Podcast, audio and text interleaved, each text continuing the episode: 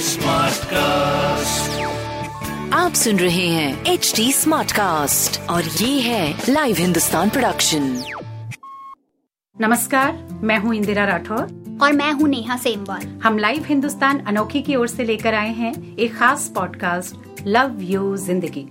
इसमें हम चर्चा करेंगे सेहत की कुछ मन की और कुछ तन की। इसमें खान पान फिटनेस के अलावा न्यूट्रिशन को लेकर भी बहुत कुछ होगा।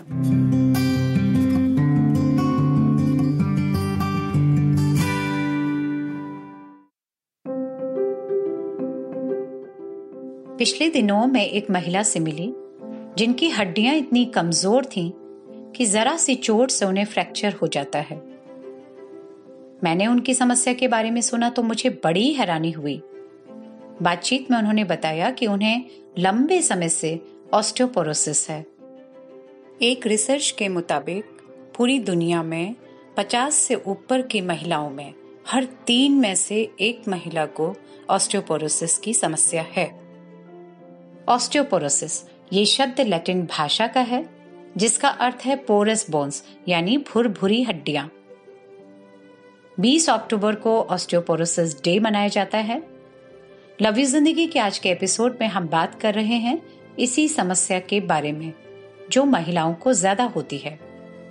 जी, फोर्टीज अस्पताल वसंत कुंज, नई दिल्ली के डायरेक्टर और HOD orthopaedics doctor Gurinder Bedi कहते हैं कि निष्क्रिय जीवन शैली वाले उम्र दराज लोगों को ऑस्टियोपोरोसिस का खतरा सबसे ज़्यादा है। मोटापा तो हड्डियों का दुश्मन है ही। इसके अलावा दुबले लोगों को भी इसका खतरा है। अगर उनका वज़न लंबाई के मुकाबले कम हो और मसल मास काफ़ी कम हो तो उनकी हड्डियाँ कमज़ोर हो जाती हैं। परिवार में पहले से माता पिता या किसी अन्य को ये समस्या हो तो बहुत संभावना है कि अगली पीढ़ियों में भी ये ट्रांसफ़र हो जाए। दरअसल नेहा उम्र बढ़ने के साथ हड्डियों का लचीलापन कम होता है। उनके बीच का गैप बढ़ने लगता है। खासतौर पर मेनोपॉज के बाद हड्डियों की सेहत कमज़ोर होने लगती है।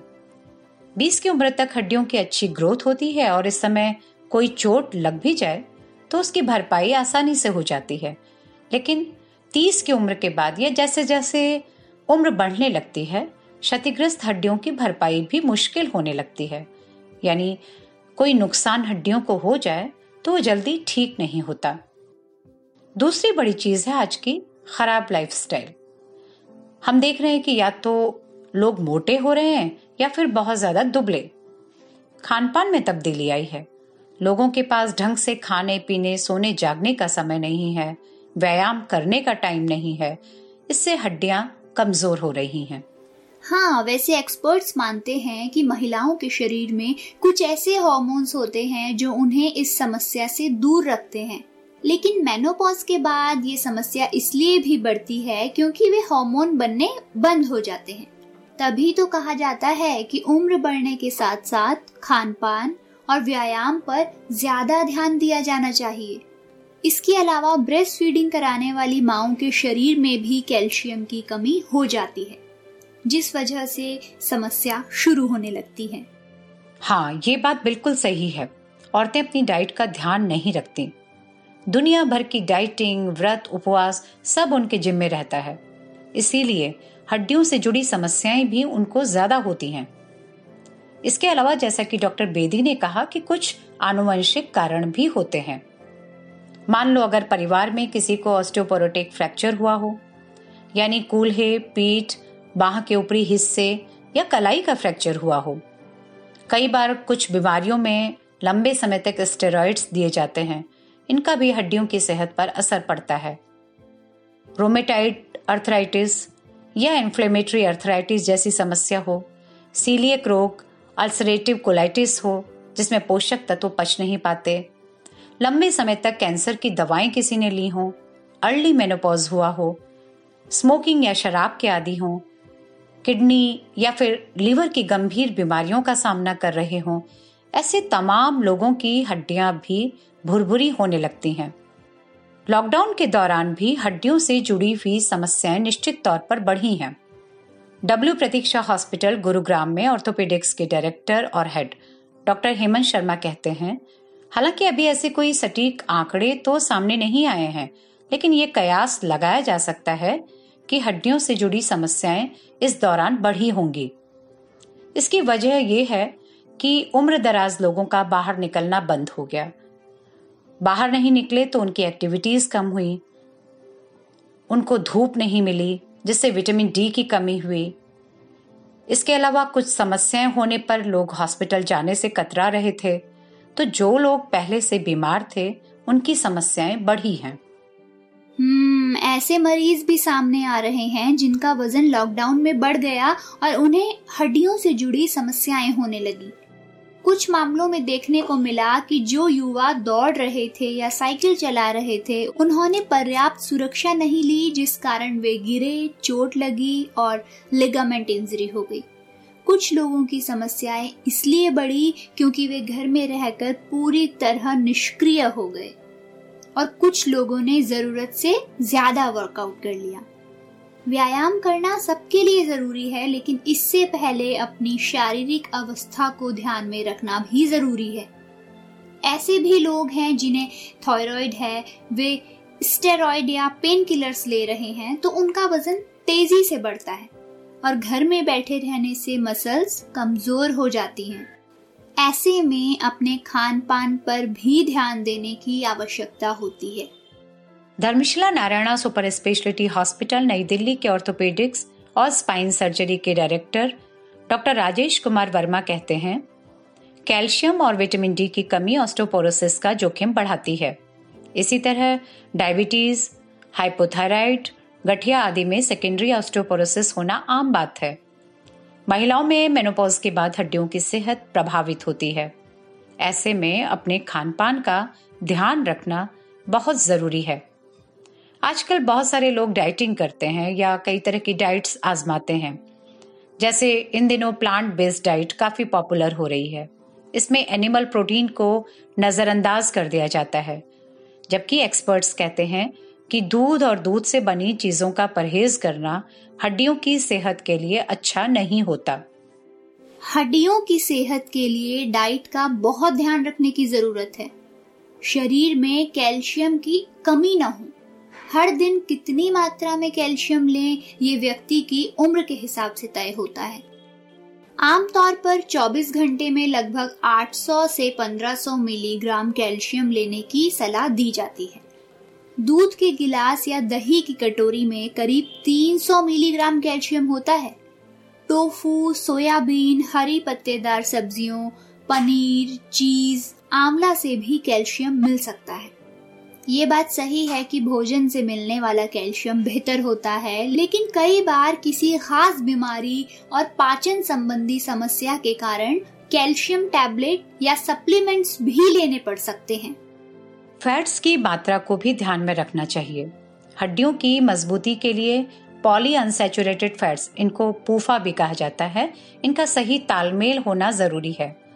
इसमें ओमेगा सिक्स और ओमेगा थ्री का सही अनुपात होना चाहिए। ओमेगा सिक्स मीट और ग्रेन्स में मिलता है। ओमेगा थ्री मछली, अखरोट या फ्लैक्सीड्स वगैरह में मिलता है। हफ़्ते में एक या दो बार, सुबह 10 से दोपहर 12 बजे के बीच सीधे धूप में करीब 15 मिनट ज़रूर रहें। इसमें ध्यान रखें कि आप सनस्क्रीन का इस्तेमाल ना करें और आपके शरीर के ज़्यादातर हिस्सों को धूप मिल सके। इससे शरीर को पर्याप्त मात्रा में विटामिन डी मिलेगा और हड्डियों की सेहत दुरुस्त रहेगी। हाँ और हमारे देश में तो 80 फ़ीसदी आबादी में विटामिन डी की कमी है। डॉक्टर बेदी कहते हैं कि विटामिन डी के सप्लीमेंट्स आप डॉक्टर की सलाह पर ले सकते हैं। इसकी सबसे सामान्य दवा साठ हज़ार आई यू के टैबलेट, सैशे या लिक्विड है, जिसे शुरुआत में छह से आठ हफ़्ते के लिए दिया जाता है। इसके बाद साल भर तक महीने में इसे दो बार लेने की सलाह दी जाती है। हालाँकि, जैसे कि इंदिरा जी ने बताया कि धूप में थोड़ी देर ज़रूर बैठें, क्योंकि सूरज की रोशनी विटामिन डी लेने का सबसे बेहतर तरीका है। हड्डियों की सेहत के लिए मैग्नीशियम, पोटेशियम और कई तरह के विटामिन बहुत ज़रूरी हैं। हरी पत्तेदार सब्जियों, खासतौर पर पालक में मैग्नीशियम खूब मिलता है। इसके अलावा नट्स, सीड्स और साबुत अनाज में भी ये मैग्नीशियम की प्रचुर मात्रा मिलती है। आलू, केला, मशरूम, खीरा, अनार, टमाटर, इन सब में पोटेशियम मिलता है। डायबिटिक लोग आलू, केला या अनार के अलावा बाकी चीज़ें खा सकते हैं। विटामिन बी ट्वेल्व, के और सी की भी हड्डियों की सेहत में महत्वपूर्ण भूमिका है। डेयरी उत्पादों, अंडा, मछली, इन सब में विटामिन बी ट्वेल्व खूब मिलता है। इनका नियमित सेवन करें। हड्डियों की सेहत अच्छी बनी रहेगी। करेक्ट इन सभी चीज़ों का हफ़्ते में दो तीन दिन अवश्य सेवन करें। खट्टे फलों जैसे नींबू, संतरा, आंवला, टमाटर, कीवी और अमरूद आदि में विटामिन सी भरपूर पाया जाता है। इसी तरह बंद गोभी, फूल गोभी, पालक, सोयाबीन और ग्रीन टी में विटामिन के पाया जाता है। जो हड्डियों की सेहत के लिए लाभदायक है। सबसे अहम बात यह है कि अगर स्वस्थ रहना है तो सक्रिय रहें। पौष्टिक और संतुलित खान पान के साथ ही अच्छा व्यायाम भी ज़रूरी है। पैदल चलें पोस्चर का ध्यान रखें। घर से बाहर वर्कआउट कर रहे हैं तो ऐसी गतिविधियाँ ज़्यादा करें जिनमें पैरों पर वज़न पड़ता हो। एक्सपर्ट्स का कहना है कि दक्षिण एशियाई लड़कियों में उम्र बढ़ने पर ऑस्टोपोरोसिस का खतरा ज़्यादा होता है। इसमें लंबी दूरी तक टहलना और दौड़ना अच्छी गतिविधियाँ हैं। अगर आप स्वस्थ हैं, आपको कमर या घुटनों से जुड़ी हुई कोई समस्याएँ नहीं हैं तो सीढ़ियाँ चढ़ना उतरना भी बहुत अच्छी एक्सरसाइज है। अगर आप थर्ड फोर्थ फिफ्थ फ्लोर पे रहते हैं और आप दिन में पाँच से छह बार सीढ़ियाँ चढ़ते उतरते हैं तो आपकी हड्डियों की सेहत अच्छी बनी रहेगी। हाँ आप हफ़्ते में चार पाँच दिन 45 मिनट ब्रिस्क वॉक कर सकते हैं, साइकिलिंग भी कर सकते हैं। दो दिन वॉक, दो दिन साइकिलिंग, एक दिन बैडमिंटन जैसे खेलों में भी हिस्सा ले सकते हैं। व्यायाम से पहले काफ स्ट्रेचिंग ज़रूर करें। हार्ट प्रॉब्लम है तो कोई भी व्यायाम करने से पहले डॉक्टर की सलाह लें। चलने में असमर्थ लोग खड़े होकर इलेस्टिक बैंड से स्ट्रेचिंग कर सकते हैं। बस कोई भी व्यायाम अपने शरीर की क्षमता, स्थिति और स्वास्थ्य स्तर को देखकर और अपने डॉक्टर की सलाह लेकर ही करें। तो चलिए, अब दीजिए हमें जाने की इजाज़त। स्वस्थ रहें, खुश रहें और लव यू ज़िंदगी सुनते रहें। ऐसे ही और पॉडकास्ट सुनने के लिए आप लॉग इन कर सकते हैं। www.htsmartcast.com पर आप हमारे साथ फेसबुक ट्विटर और इंस्टाग्राम के ज़रिए भी जुड़ सकते हैं। शुक्रिया। धन्यवाद।